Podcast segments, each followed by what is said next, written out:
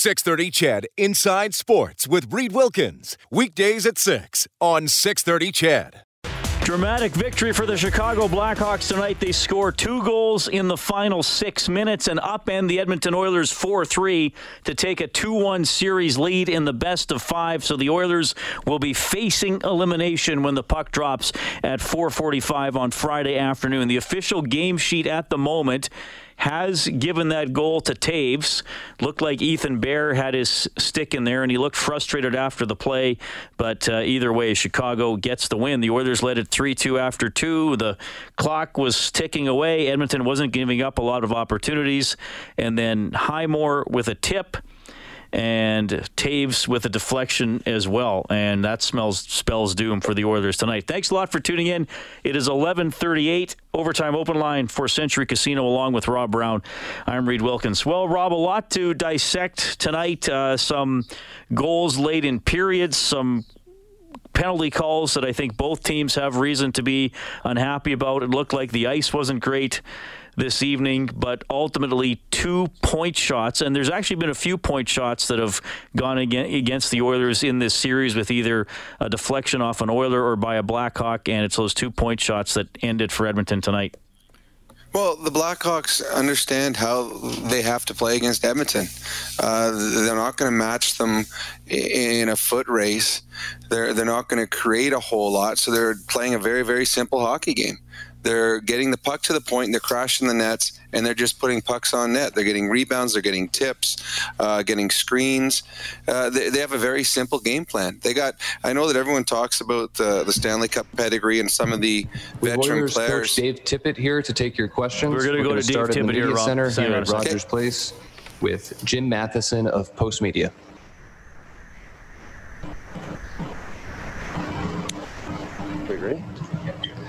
Uh, Dave, can you assess the game? You killed all, those penalties, but you end up losing the, the game in the last four minutes. Yeah, just two uh, two deflections that go in. One uh, we didn't play a puck very well off the wall. Ends up uh, shot that redirects goes in, and then uh, the last one lose a draw and just a simple puck thrown to the net, and it happened to deflect off Bearsy sticking in. Our next question comes from Rob Tychkowski, Post Media. Uh, you, you fought through a lot of adversity. Uh, um, I mean, a lot of it was self-inflicted with the penalties, but yeah, you still had a lead with, with five minutes to go. Is this one of those where you thought you deserved a better fate, or if you take that many penalties, are you kind of uh, Well, you're, you're temp- lose? you're you're tempting fate when you take penalties, especially when you got penalty killers taking penalties, and that so you tempted fate. But we we got the goal at the end of the second period.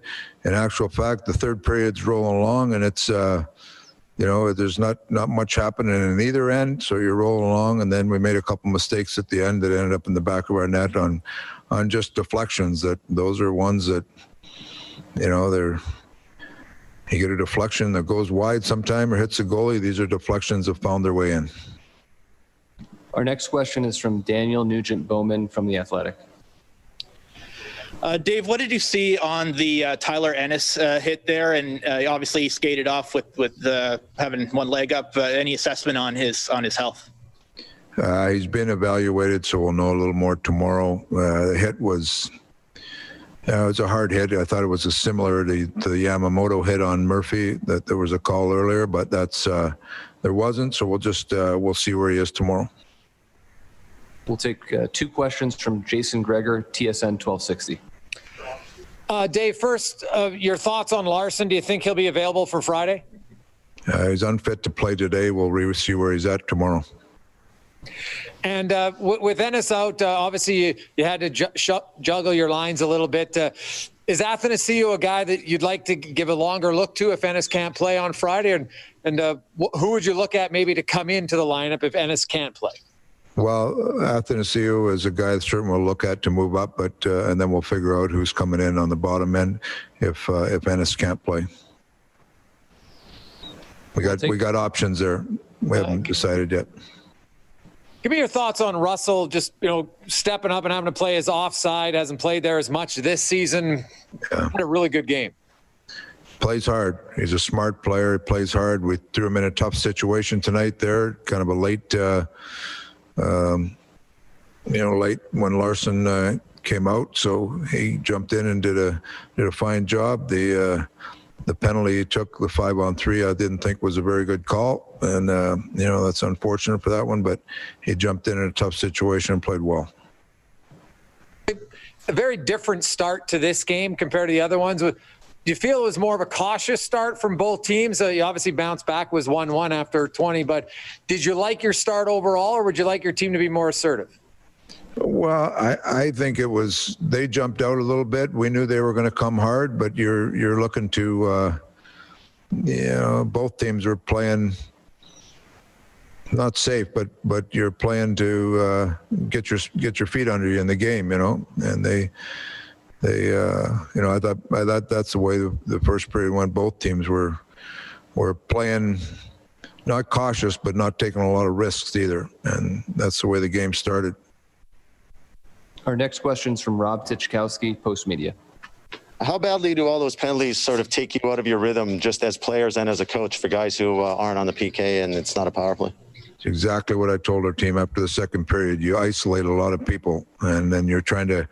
Your penalty killers are getting lots of work, and now you're trying to get everybody back involved after it, and it's uh, it's not ideal. That's for sure. Now, some of those penalties, like, is it discipline something you guys need to work on, or are they calling it a, a little ticky tack for the playoffs?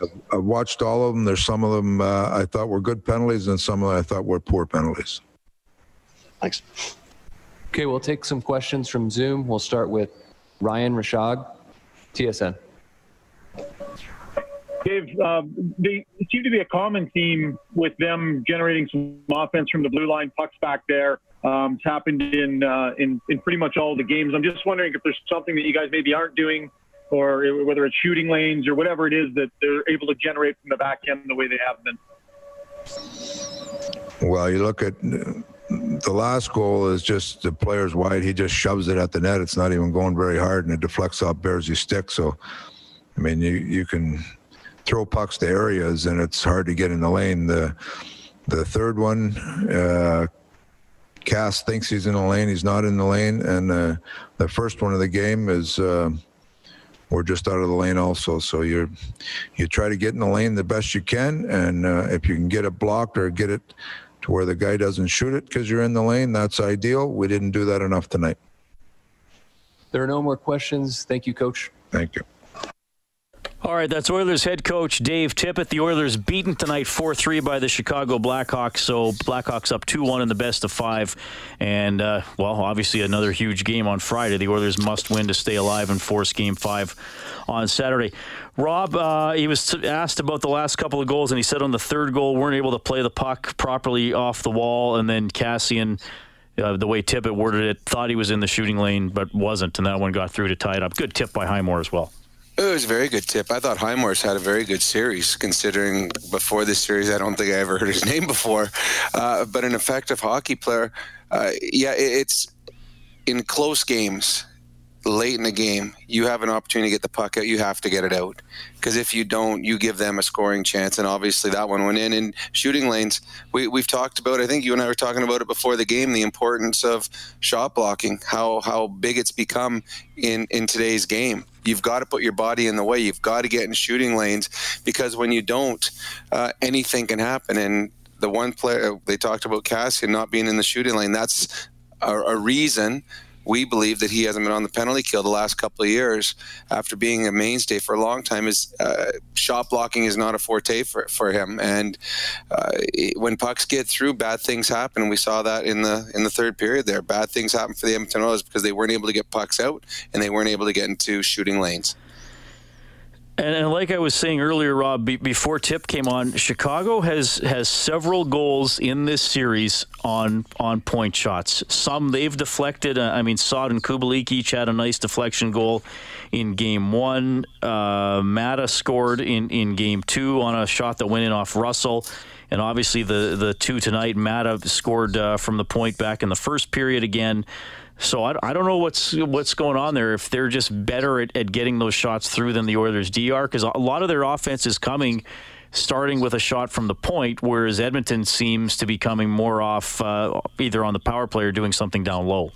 Well, Chicago's doing a good job of not being a perimeter team. Uh, they're not staying on the outside and trying to make pretty plays into the net.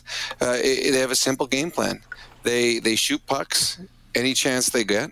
They get pucks to the point, and they know that when the puck goes to the point, that it's going to be coming through. So they crash the net. They look for rebounds. They look for tips. They look for screens. Uh, it, it's a very, very simple game game plan. When you are an underdog, underdog in a series, when you are a team that is probably a little less talented, which the Blackhawks are, you simplify your game and you just try to play the perfect simple game. And through three games of the series, the, the Chicago Black, Blackhawks have they've they've they've excelled at what they're trying to do. It's not pretty. Uh, but it's been very productive. And uh, the Oilers are going to have to do a much better job of, of, of simple things. They're going to have to do a better job at winning faceoffs. They've lost too many big faceoffs. I don't know what it is now. Three goals, four goals in the series that have come directly off lost faceoffs. The Oilers have got to do a better job of boxing out in front of their net. Too many times the screen is getting right in front of the goaltending goaltenders, and, and the players are getting their sticks on pucks, whether it's deflections or rebounds. And the last one is they got to do a better job getting in shooting lanes. In game two, the Oilers were incredible at keeping the puck out of the net by putting their body on the line. They weren't as good in game ones and three. Those will be our adjustments of the game for the Alberta College and Association of Chiropractors. If it hurts you, a chiropractor, visit albertachiro.com. Going to be a lot of debate in Edmonton over the next couple of days, I think, about who starts in goal. Rob, I, I, neither one of us are goaltending experts. It's uh, it's almost a mystical position in some ways. I just felt tonight. Yes, Koskinen made some good saves but man, he was to me almost overplaying shots because you saw him off to the side and then trying to get back into position. Even on the Toews goal, I, the the one the, at the end of the first period, I know it was a weird one, but he's way off to the left. And the puck is is dribbling across the goal line, and he still couldn't get back in time to stop it. He's lunging to stop it. I, I didn't think he looked as steady as he did uh, as he did in game two. No, and there was a couple other ones that bounced off him. When Koskinen's on his game, everything just swallows up into his body. He's very effortless, and it looked like there was a lot more effort in his game today, which is never a good thing for a goalie.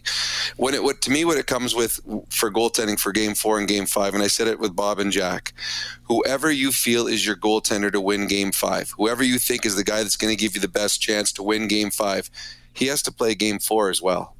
Um, I wouldn't split the goalies unless game four goalie doesn't play well or, or whatever. But whoever you think is giving you the best chance to win the game has to play both games.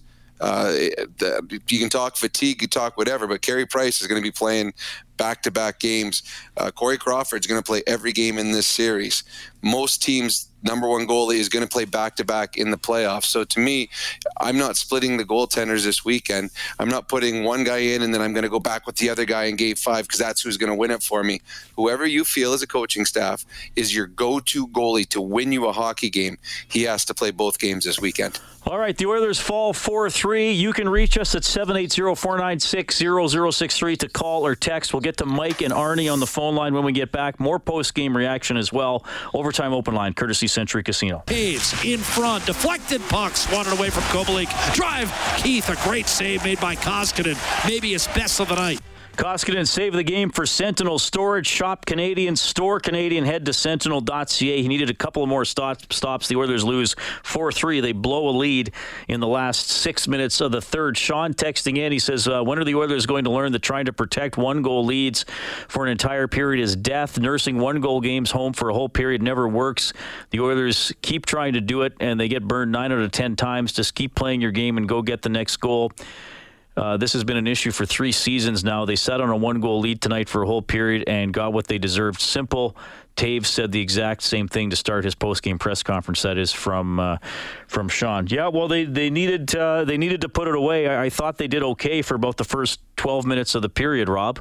Um, but then, yeah, Chicago got the two. I, I, don't know if they went out there with the mentality of, of nursing the lead, but I mean, if they get the fourth one, it's it's probably lights out. Yeah, I agree. I, I, don't think they really sat on it. They it was. I thought, as you said, the first 12 minutes were pretty good. Uh, the Hawks weren't getting any chances. They, uh, I mean, were pushing forward, uh, but they made made two mistakes. Uh, they they didn't get a puck out and they didn't get in a shooting lane. And when that happens, bad things uh, are going to end up into your net. So uh, there's no coach that I've ever played for who's ever said, "Okay, I want you guys to hold back in this period. I just want you to play strong defensive hockey. Don't push forward." And this is a team built on extending the lead, not sitting on it. So uh, I just.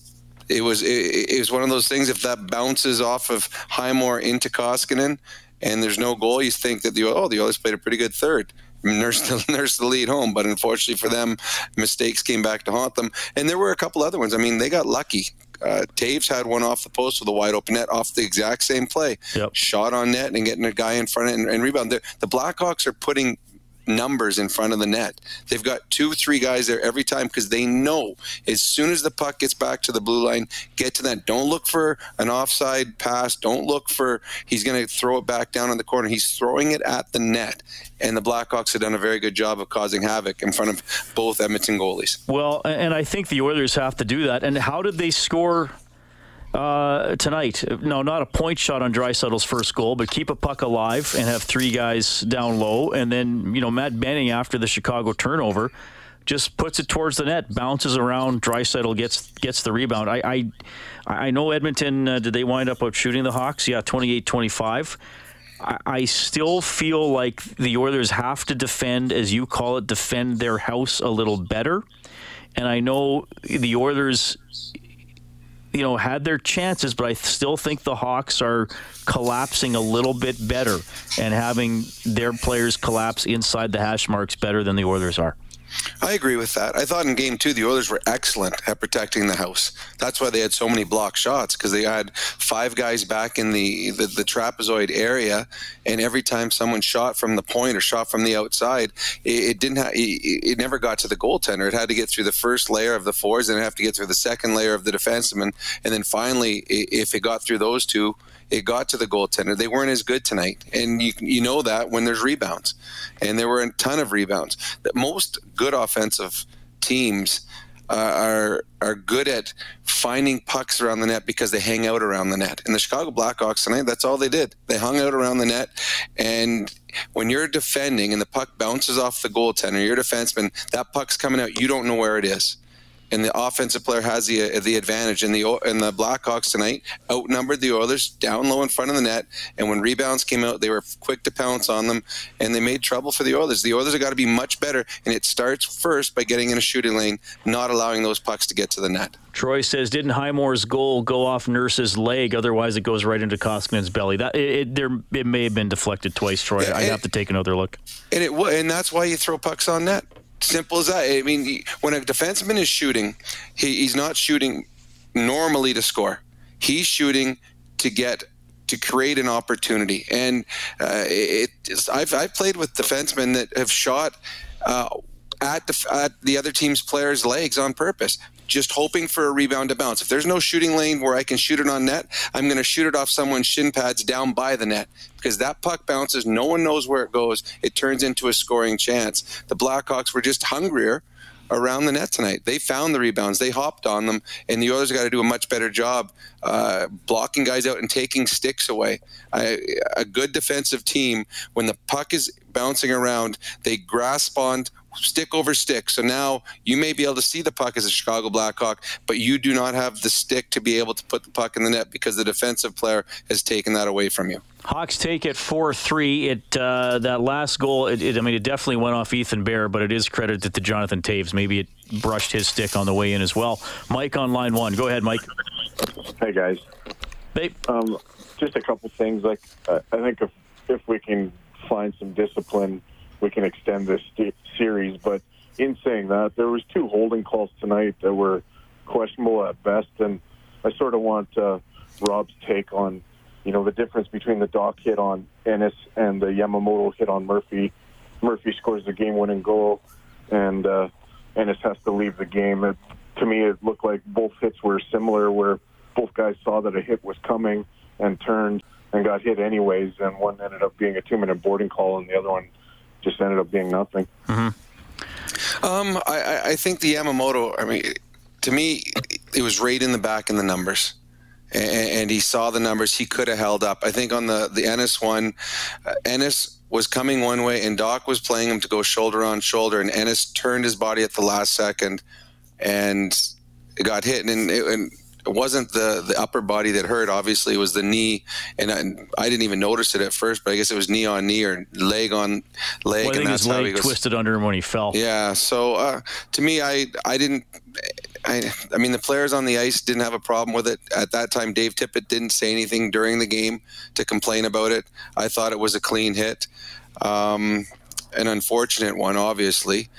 But uh, it, you're right; it certainly could change the complexion of the game when the the guy that uh, through that took the first hit from Yamamoto puts the puck on net at the very end. And this is going to be a loss for the Oilers. He's been playing well. He made a nice play with Draisaitl early in this hockey game. The Oilers are now going to have to shuffle the the deck a little bit, try and find a little bit more magic on that second line. I think it's a good question by Mike. I checked the rule book for for boarding, and by the way, the NHL rule book is is is online. If uh, it's a little wordy in places, but the referee has discretion to decide whether or not he thought a player turned at the last moment and that hit couldn't be avoidable. When I first saw the Dach hit on Ennis, I, I thought it was also going to be a penalty. Um, th- there were some odd calls in this game. Certainly the Russell holding call. I, I, I mean, Rob, you thought it was holding. I, I thought he's pushing him, trying to stay alive. I, I thought it was holding in a regular season game when it's five on five.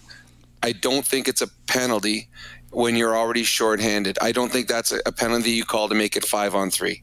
I, that, and I said that at the time too. That's that's not a five on three call. A five on three call is when you take away a scoring chance or it's a, a violent hit.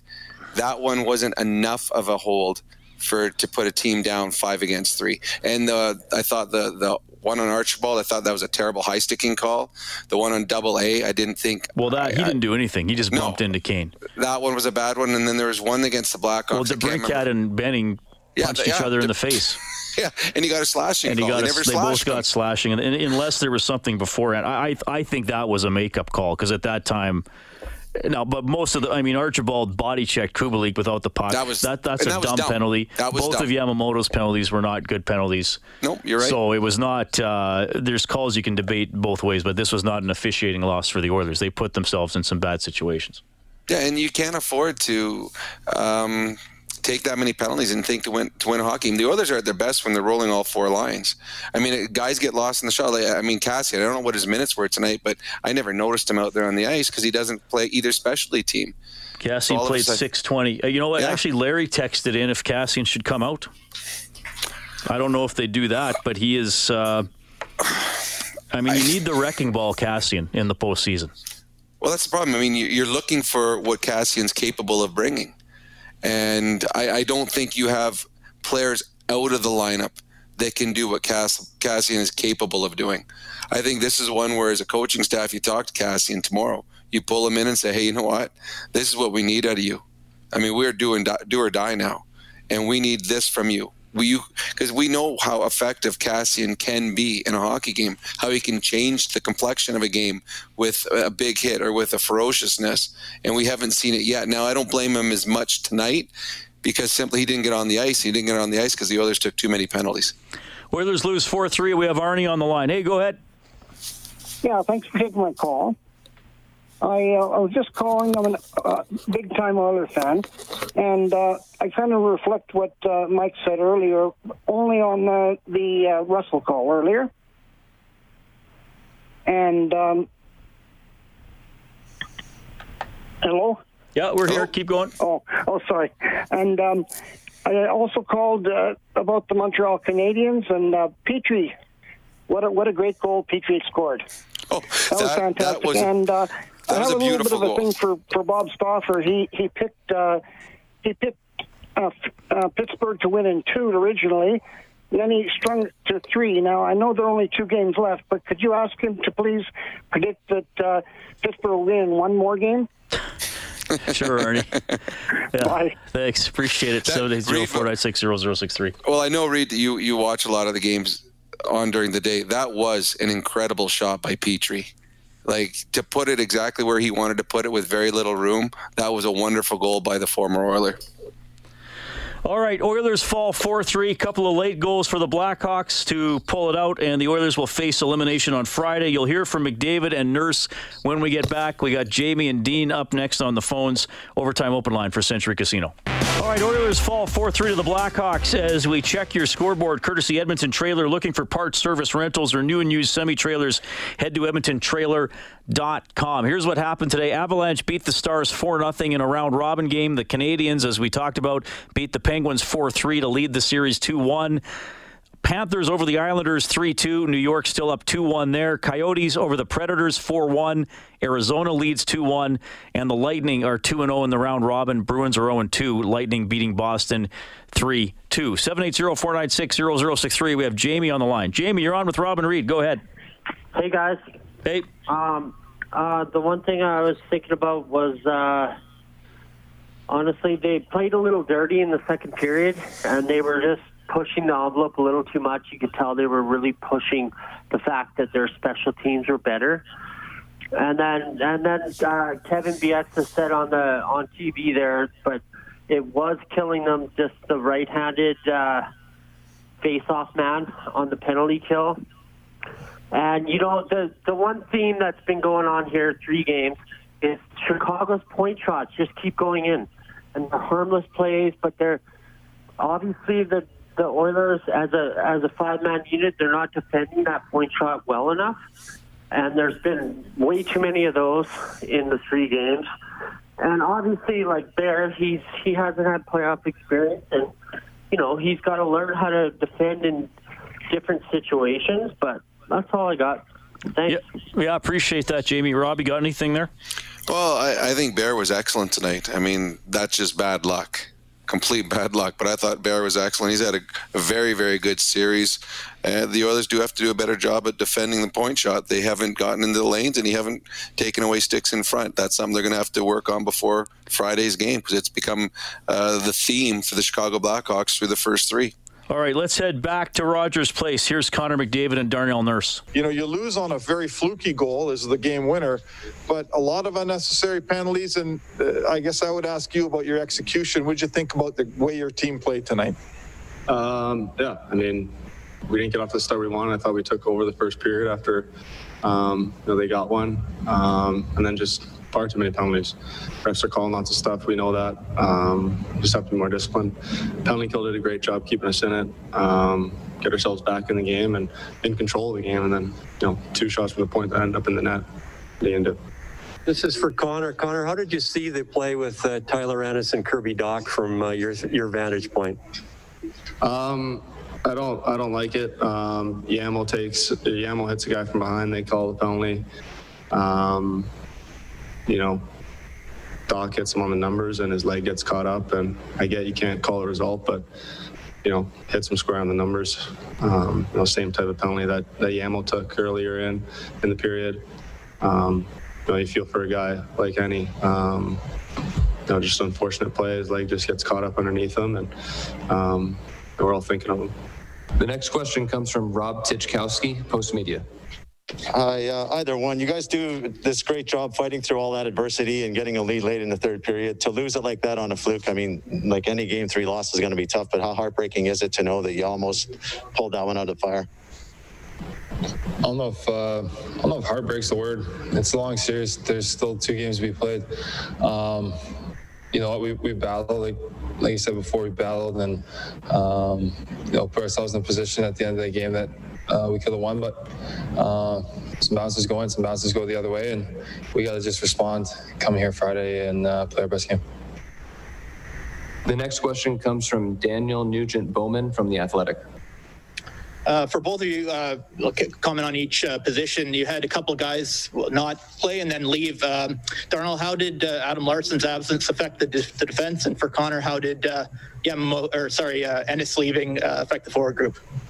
Yeah, obviously with uh, Lars, he's a huge part of our group. He, he comes in, plays heavy every night, puts his uh, puts his heart on the line every night. So um, you know you miss him, but you know Jonesy stepped in, made some good plays, uh, played solid in there, and um, you know, as a decor tried to make up for some of the things that we didn't have with with Lars. Um, obviously, like you said, it's missed. He's missed for sure.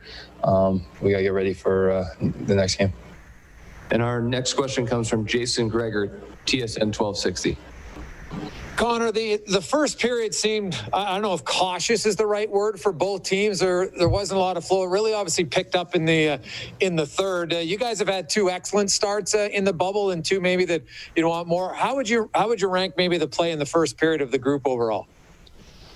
Yeah, I didn't love the start, um, you know, but I thought uh, you know we did a good job battling back. Um, you know, one one.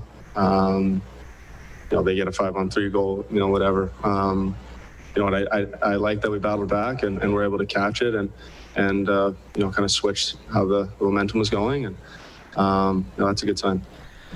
All right, that is McDavid and Nurse as the Oilers lose 4 3. They're down 2 1 in the series. Don't forget, if you had a 50 50 ticket today, you can get the number off the Oilers website. Just click on the, uh, click on the links there. The expected jackpot $2.7 million. $2.7 million. Oil country, Alberta loves the 50 50. Adam Larsson was a uh, late scratch tonight. Well, at least the Oilers announced it right before warm up. Caleb Jones played his first NHL game or NHL postseason game. Got in for 9:44. Uh, we'll give him the fourth start tonight for White Eagle Homes, built from the homeowner's perspective with thousands of personalization options. Visit whiteeaglehomes.ca. We will go to Dean on line five. Go ahead, Dean. Hey guys, how's it going? Good. You guys get a 50-50 ticket? I did, yes. Yeah, you, good on you. Check your numbers. It's uh, not looking good on my end. Okay. Uh, so the the story today, like again, another another game, tons of penalties. I don't know if it's maybe because they went for such a long time, uh, a little bit of sloppy stick play. Do you guys think uh, there's anything to look into? Maybe like maybe the atmosphere without fans being there. There's less pressure on the refs. They're calling more. They're seeing more on the ice. They're not as distracted. They're not in the game as much. Do you guys do you want to bite on any of that, or it's a good? I think it. That's that's a good, a good question. Good question. Yeah, it's. I mean, it's much easier to, Yeah. to call a, a penalty on the home good team when you're not getting booed. or any team. Yeah, I, I just find it odd. I feel like it's not playoff hockey. I feel like there's a lot of plays. There's a lot of things. I mean, it's not a perfect world right now. Obviously, you can only ask for so much. But today's game with all the penalties, it just seemed it just seems slow. And kind of what you guys were uh, talking about earlier, it's like there's no flow. Cassie plays six minutes on the fourth line. That's my cat. Sorry, he says what's up. But uh, yeah, he plays six minutes on the fourth line, and uh, it's just it's just a little. It just seems choppy. It just seems like it's not fast-paced hockey. And again, there's a long break, but I don't know. Well, I don't to- much to read into it. No, I think you're right, Dean. Thanks for calling. Today's game um, uh, didn't have a lot of flow. The ice really seemed to be not in very good shape, or at least maybe not as good as you would hope. Uh, I I, th- I was actually optimistic that the ice would be fine, even though it's hot outside. And, and Brian Burke made a point on Bob's show that a lot of times it's it's fans coming into the building and all that heat that that can ruin the ice. But I think we, there are some issues, and probably with nine periods of hockey and, and all that kind of stuff. It, was it was sort of a choppy game. I mean, it was both teams. That's not why the Oilers lost. You got to figure you've got to figure it out. But it was with the penalties, Rob. I think with the ice conditions. Um, it, it wasn't it wasn't a beautiful game, so to speak. It was a bit more like let's control the bounces and, and try to get one in. Well, I agree. And playoff hockey, what you expect? I mean, let's you look back to the the last time the play the playoffs the Oilers were in when they played Anaheim. There was animosity, there was hatred, it was mean, it was nasty. Uh, I mean, you'd have to more or less knock someone out before the ref called a penalty. Well, the Blackhawks don't play like the Anaheim Ducks did. The Blackhawks are not a physical team. Uh, they play, I wouldn't call it a soft game, but they're it's a, they're a quiet team and you, you throw that in. So there's not the the physical play by either team in this series, um, and then the, the the penalties. I thought it was an off night for the refs. Uh, that's the, the the five. I go back to the five on three penalty. That's not a five on three penalty in a playoff hockey game. It, it isn't, and the the penalty that they gave Double A. I mean, he may have put his hand out, but that that happens on every single play. There, I just think there was a lot of soft calls in a hockey game with such importance that you're you're the referees tonight were part of the outcome or could have been part of the outcome when you give uh, was it nine power plays in a game. So yeah i agree. There's not a lot of animosity in this series and the referees tonight i think had an off night Oilers were one for three on the power play. The Blackhawks one for six. They got that big goal late in the first period. Jonathan Toews at 1955, the one that, uh, well, really the pass was broken up and it went off his stick, and that's the one I referenced earlier where. With how slowly that puck was moving, I was surprised Koskinen was that desperate to try to get back to stop it, but he couldn't. $75 donation tonight to 630 CHED Santa's Anonymous from Ascendant Financial. When the name of the game is life, there's Ascendant Financial. Visit coveredalberta.ca. They're giving 25 bucks for every goal the Oilers score this season. You'll hear from Draisaitl and Double A. Rugged is up next on the phone line. Century Casino Overtime Open Line. Blackhawks take it 4-3. Highmore scored at 14-13 of the third to tie it. Toews at 18-44 to win it. Leon Draisaitl two goals and an assist tonight for Edmonton, but the Oilers will face uh, elimination on Friday. 4:45 game time. Our face-off show will start at two o'clock. Rob, we had Denis Savard on the face-off show tonight. Uh, see if you know this one. Who were the two players taken ahead of Savard in the 1980 NHL draft? um, I have no idea. That Doug is Wickenheiser and Dave ago. Babych. Oh, I, Dave Babych. He's a he's a buddy of mine. He was a really really good hockey player. Doug Wickenheiser didn't turn out as well as they'd hoped. Rick knew that. He gets a prize package valued at 50 bucks to enjoy at Fast Track Indoor Karting. Safe, adrenaline pumping fun. Fast Track Karting Edmonton.com. We have Rugged on the line. Go ahead, Rugged. Hello there. Hello. Hi. Uh, I, I, had a first question, but I thought of something while you guys were talking there while I was waiting. Sure. Can I ask that first? Yeah, of course. Okay. Um, big fan of Ethan Bears. Like, I, I, think it was in his rookie year. I don't remember who he was fighting. It was against the Ducks, but he was wrestling with somebody in front of the net, and he blocked the shot of somebody right in front of the crease, and he knocked the puck away. And I was just like, man, this kid, he's always in a fight. He doesn't give up. Like, I, I want to say he was wrestling Kesler and he blocked a shot from Getzlaf, but who knows what it was. But he, he, he he's not scared. Like he's not scared at all. I love it. I love it. Do you think on that on that tip, that bad luck goal, was he trying to stay out of the way, or was he scared of engaging Toews? Because Toews is a pretty strong dude too. I bet. In all honesty, it's hard to say because we we don't get to see. Hello? hello? We don't get to see an overhead hello. picture of that. So it, it normally when we're in the arena, we get to look from up top and we get to see the plays develop, so you can tell what he's thinking or what he's trying to do. But when you're seeing it on TV, it's a little harder to to see where he should have been or what he was doing beforehand. Um, I, I I thought it was just a good play by Tave, and I think Bear just got to the party a little late, and the puck was able to get through from the point. That's the biggest thing is you can't allow the puck to get through from the point because it can deflect off your own player like it did on Bear. What was your other question, Rugged? Um, last one is an easy one. Who replaces Ennis? In your guys' each opinion, I'd put Nugent Hopkins back on that line. Personally, I think it's time to do that. I agree 100%. Okay. Nugent Hopkins plays with dry Thank settle. You. Thank you very much. Who would you put? Who who would I put? Yeah. If if if I was Tippett, honestly, I put McLeod in there. Oh, really? Okay. Well, that's well. That was I did not expect that, and I, I, don't think they'll put Ryan McLeod there. I mean, I think uh, Patrick Russell or Joakim Nygard will dress uh, next game with Ennis out. I, I would reunite that line. Uh, I might even put Neal with Archibald and, and McDavid. That's exactly what I would do, Reid. I do the exact same thing and then I would bring I would bring Russell in, but that's because you and I are big fans of Patrick Russell. But I, I like what he brings, and you put him. If you move Neal up from the the, the fourth line, that's a big uh, physical line, and Russell would come in and take that spot. He could play that style of game. I I think RNH and, and Draisaitl uh, with Yamamoto was the best line in hockey for a while. I say you reunite them and you put Neal back up with McDavid and play it that way. And I, and I know maybe then they they just key on that line, but that that line was getting keyed on, and it was still outstanding in the second half of the season.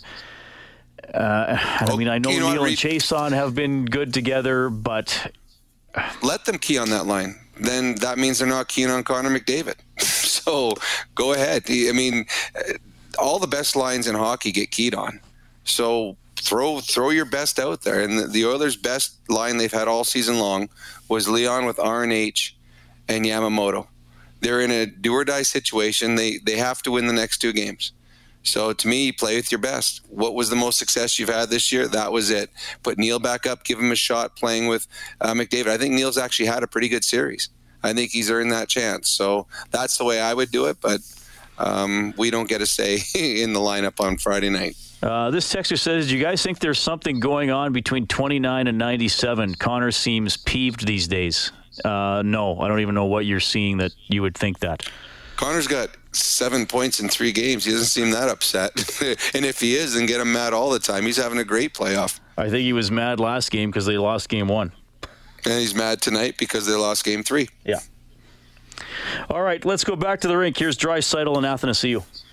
For Leon. You killed all the penalties, Leon, and you still end up losing the game. It looked like you would get through it with all the penalties. Is this a very shocking loss considering it looked like you guys might even win empty net 4 2?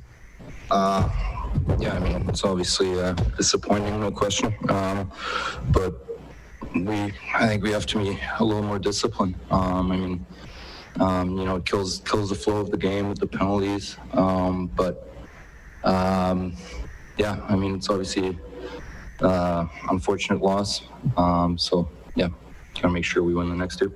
The next question comes from Rob Tychkowski, Post Media. Yeah, Leon, just following up on that discipline thing, is that something that you guys need to adjust to, or are they calling it maybe a lot closer than you would expect the playoff game to be called? I'm not going to comment on the refs. Um, we we have our power plays uh, too, so um, yeah, we just I mean we got a great penalty kill, but uh, you, you know it's obviously very taxing on those guys, and um, like I said, it kills kills the rhythm a little bit. But um, I, I mean, in this case, it probably wasn't um, you know the main reason why we lost. Our next question comes from Daniel Nugent Bowman, The Athletic. Uh, Leon, what, what did the uh, the impact of losing Tyler Ennis have on you guys? That obviously a guy on your line, and then for, for Andreas, uh, getting a chance to to uh, to ultimately fill that spot. What did that do for you? yeah, it's obviously uh, you know disappointing. It's it's sad that um, you know he had to leave the game. Uh, I thought he was a great great addition to our team.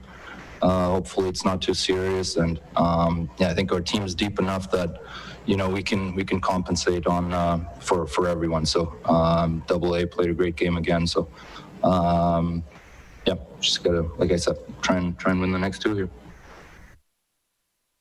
Our next question comes from Jason Gregor, TSN 1260. Andreas, in a game like this with so many uh, penalty kills, you're not a penalty killer, you're not on the first unit power play. What do you do to stay in and on the bench? And then for both of you, uh, were the ice conditions getting bad? The puck was bouncing a lot tonight. Um, I think you just gotta do whatever you can, just keep the legs in it, uh, keep your head in it. Obviously, when uh, time goes by, you gotta stick with it, and uh, you know, obviously, those are unfortunate plays that happen when you, you know, have to take those penalties and and play those PKs. But uh, you know, it's part of the game, and you know, my job is just to be ready whenever I'm on the ice. So that's uh, that's the main thing. What was the second part? I forgot that. Is, was the ice tough tonight? Uh, I mean, it's you know both teams are playing on the ice, so it doesn't doesn't really matter. It's uh, whether it's good or bad, both teams have to play on it. We're going to take some questions from Zoom now. A reminder to raise your hand on the Zoom application. Okay, we have. We'll take one more question from uh, upstairs in the media center. Uh, sure. I guess you know, Leah. Now it's like the first real must-win game of the season. Uh, you know, you've been in that situation before. Your, your team responded in, in 2017. How, how do you approach it the next few days to ensure that you come out uh, hungrier and more disciplined on Friday?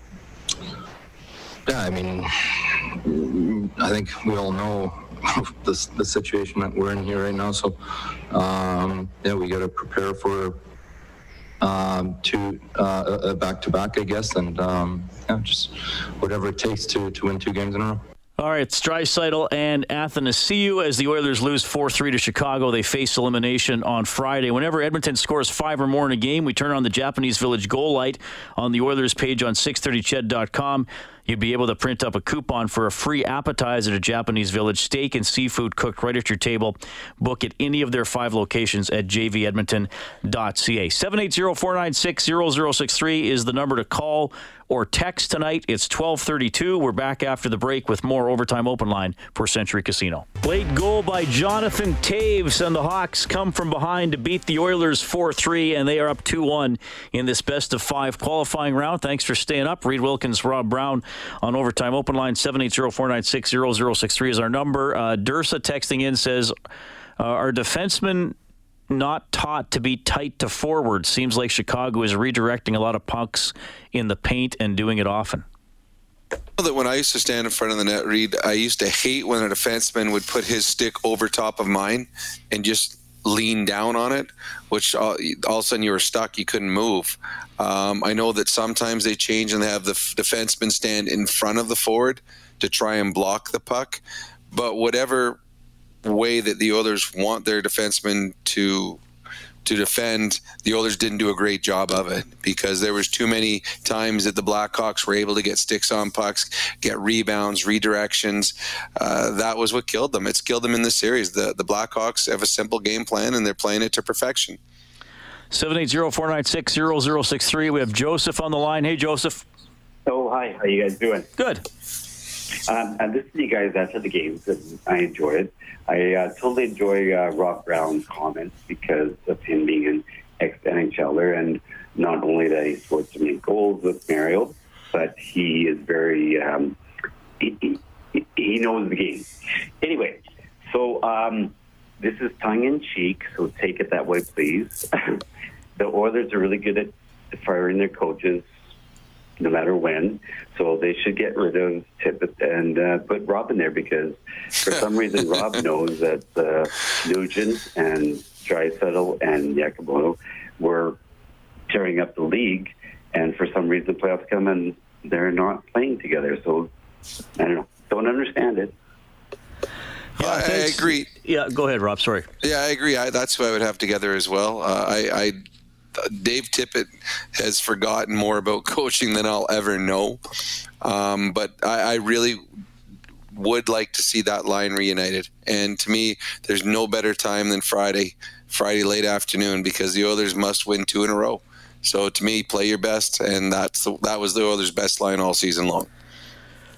Yeah, and the, and the reason they did it, a couple people have texted as well. Why why did they break up that line? The the thinking is is that you give McDavid a, a really good complementary player on his line with Ryan Nugent Hopkins, and I think that's why McDavid produced so many. Part of the reason why McDavid has produced so many points is because he has Ryan Nugent Hopkins. Having said that, then it, it weakens the other line. So I think you put them back together and then hope that McDavid can create a little bit on his own, or you know, is still going to be deadly on the power play whenever they go on the power play. But yeah, I mean, you can't you can't play around any longer, and you know what that line can do. If if you throw them together and they're not good enough in one game, well, then okay, you went with your best combination. But I, I think we have to see that combination on Friday. I think so, and I think that I mean, Connor McDavid is the best player on earth. I think that he is capable of making the other players better around him, or he's capable of doing it by himself. So I think that Leon needs a little more help, and that's why he put RNH with him and, find success that way. So uh, we'll see if that comes to fruition on Friday. But I mean, in a perfect world, and if I was coaching, that's what I would do. All right. We also have uh, Abbas on the line. Abbas, go ahead. Hey guys, great to hear your lovely voices. Um, I had a que- I had a question. How are the Oilers supposed to win games with too many penalties? And the last goal was fluky. A lot of people online have been have been blaming Bear, but I think he did a tremendous job tonight. And I and who do you think will start the game next game? All right, appreciate it. Well, yeah, I mean, it was obviously a strange goal. I, I mean, Bears trying to get the, the puck out of there, so obviously that wasn't uh, it was a bad bounce for him. Uh, I mean, yeah, they they are taking too many penalties. Certainly, a couple of the calls were debatable, but like, like Archibald again, Rob to go. Archibald body put, delivered a full body check to a player who was 50 feet away from the puck. I mean, you can't possibly think you're going to get away with that. No, that was dumb. It, was in in a game where they're calling everything. Uh, no, that was blatant, and uh, both the, Oilers, the Yamamoto's were penalties. Um, yep. Yep. No, it's it, it was the Oilers weren't smart and they, they've got to find a way to be smarter because they, they gave they're giving the Chicago Blackhawks best players more opportunities, and uh, it, it didn't cost them the game, but it certainly took them out of a rhythm tonight. And some of the Oilers players didn't get to play; others get over overworked. Penalty killing is tiring. Uh, this texter says, "Hey guys, do you think Kassian is coasting after signing his extension?" Well, I, I hope not. I just I just don't think he's playing well. No, no, I agree. I thought he was better in game two, and then to me, game three, eh, you didn't get to see him. It and that was because of penalties. So I, I think game one he was not good. Game two he was better. Game three was uh, incomplete because you never got to see him on the ice because of the penalties the Oilers took. Yeah, and and it, like it, and it is a, it is a weird situation because it's not exactly a continuation of what was happening in the middle of March. Too. I mean, we, we got to remember that. So I don't think Kassian was sitting around for the last four and a half months thinking, well, whatever. When we're back, I mean, it's it's it's just kind of it's just kind of a weird situation. And, every and every team is in it equally. The 24 teams are all in it equally. So, um, you know, that's not that's not an excuse, but you, it's it's hard to like. I mean, that's why we question what would happen with the Oilers penalty killing, because was it going to be the same that it was for 71 games? The last two games, it's been good. Game one, it wasn't. So we'll, we'll see. Uh, Levi says uh, too many penalties all playoffs. 13 last night between the Nucks and the Wild. Well, you know what, Rob? Stoff mentioned that the first day that there were a lot of penalties in that very first Carolina Rangers game. So I, I don't know what it is. Usually there are fewer penalties in the postseason. Um, we've often said that with the Oilers special teams, they they would want a lot of penalties because they often won the special teams throughout the year. I don't know. I mean, there was a. I can't remember who wrote it. There was a book, Scorecasting, that came out about 10 years ago. And it was two sports writers that studied a whole bunch of stuff, like how pitchers or how batters approach certain counts and how golfers are more aggressive on par putts than birdie putts and all. And one of the things they said about officiating was that there is home advantage – with officiating that just the human nature is, and it, it, I mean, it could be 0.2 of a penalty over the course of a season, um, but it, that it often does favor the home team.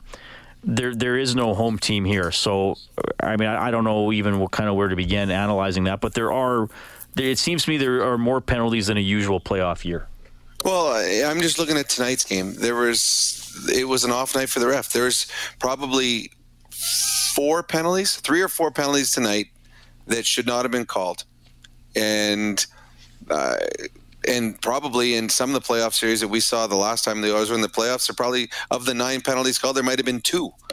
Uh, like they used to put their, their whistles away. Now I don't know if there's uh, the National Hockey League has talked to the refs, said, "All right, we're calling it just like we do a regular season or not." But I agree. I, I'm there's, and I have watched more than just the Oilers series, and uh, there's penalties that you don't normally get see getting called during playoff runs are being called, and not only being called in the game, being called at important parts of the game.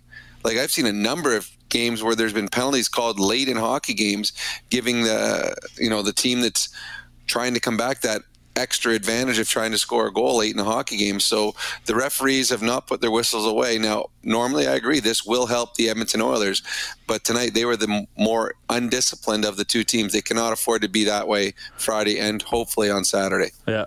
Uh, this texture says, "What do you mean penalties didn't cost them the game? Of course they did. They could have been scoring goals instead of killing pills. We, we mean the referees did not cost the Oilers the game. They they definitely took ill-advised penalties, and that texture is right. Then so then then McDavid's not on the ice, and you mentioned Kassian. Then his ice time is messed up. Athanasiou's ice time is messed up a little bit. So no, the penalties were costly to the Oilers, but I, I wouldn't say uh, the officiating was costly to the Oilers, just to clarify what we're talking about. Uh, we'll do one more segment after the break. You can still chime in 780 496 0063 Century Casino Overtime Open Line. Maatta, Draisaitl, and then Toews in the first period. Draisaitl and McDavid in the second period. The Oilers had the lead. They still had the lead with six minutes left. But then Highmore at 14-13, Toews at 18-44, and Chicago steals it 4-3 as your final. They lead the series two games to one. Reid Wilkins, Rob Brown. It is 12 minutes before 1 a.m. Thanks a lot for staying up. The next game is well tomorrow, Friday. We'll have a two o'clock face-off show. Puck drop at 4:45. Oilers must win to stay alive and force a fifth game on Saturday. We have Rob on line one. Go ahead, sir. Hey guys, thanks for taking my call. I'd just like to say with the Oilers being the bigger team that they should, if they're going to take penalties, maybe take a penalty because you're hitting someone, or it just seems that the Hawks are, you know, walking in and being more comfortable as a team. What are your thoughts? Well, I thought the Oilers were very good in Game Two at being physical. Uh, I think they out hit the the Blackhawks at least two to one. The Oilers are bigger, they're stronger. The Blackhawks don't play a physical style of hockey, and it, it, for me, it, the Oilers are successful when they get pucks in deep, and then they get physical on the Blackhawk defensemen. That's when the turnovers happen in Game Two. That's how they created offensive chances. Uh, the Oilers weren't physical tonight and that plays into the Blackhawks game. The Blackhawks want to play a, I wouldn't call it a soft game, but a quiet game.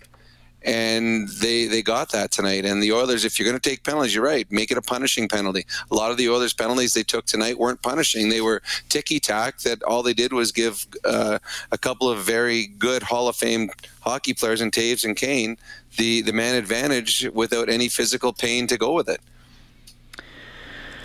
Yeah, I mean, this, this is a weird one to talk about. And, uh, you know, a couple people have texted in and said basically the Oilers didn't play that bad, funny bounces. And, and certainly the, the, the Toews goal with the two man advantage. I mean, it was really a play the Oilers had broken up, right? And, and Draisaitl actually knocked Toews to the ground. but the puck skitters in again. I thought Koskinen was out of position on it though, and then a couple deflections in, in, the third period. They they just couldn't close it out. They needed to find an extra goal or an extra stop somewhere. So uh, Tyler Ennis is hurt, Rob. So we'll see what happens with him. We'll see if Adam Larsson returns, and again back to a big decision in net. I I don't know, Rob. My my gut is telling me we see Smith in Game Four. Um. Yeah, I, I, I could see that happening. That's Dave Tippett is a big fan of Mike Smith. Dave Tippett needs a goaltender to win him two hockey games. Um, that would not shock me. But to me, whichever goalie that they choose is the guy who's going to play both games. I, I wouldn't split them. I whoever you feel is going to win the the sudden death game on Friday has got to be the guy that plays again on Saturday. So to me, whatever goal you pick will play both games. Well, that's a good point. I mean, if you win if you win game four then you, you, would you'd think it's, it's going to be the same guy in, in game five unless it's a triple overtime game or something like that. Even that it doesn't matter. I mean, Corey Crawford's playing both games.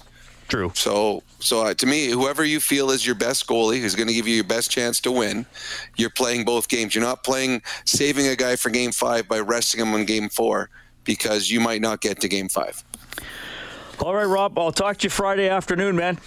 Appreciate Looking forward it. to it. That is our Inside the Game analyst, Rob Brown. Thanks to Troy Bowler, our game day engineer, and to Kellen Kennedy, our studio producer this evening. Well, the Oilers need it on Friday, 2 o'clock face-off show, puck drop at 445. We have it for you here on 630 CHED. They now trail the Hawks two games to one in the best of five with a 4-3 loss tonight. Get more at 630ched.com, globalnews.ca. Stauffer as Oilers now from noon to 2. All have Inside Sports from 6 to 8. Overtime Open Line is presented by Century Casino. On behalf of Rob Brown, I'm Reid Wilkins. Have a great night.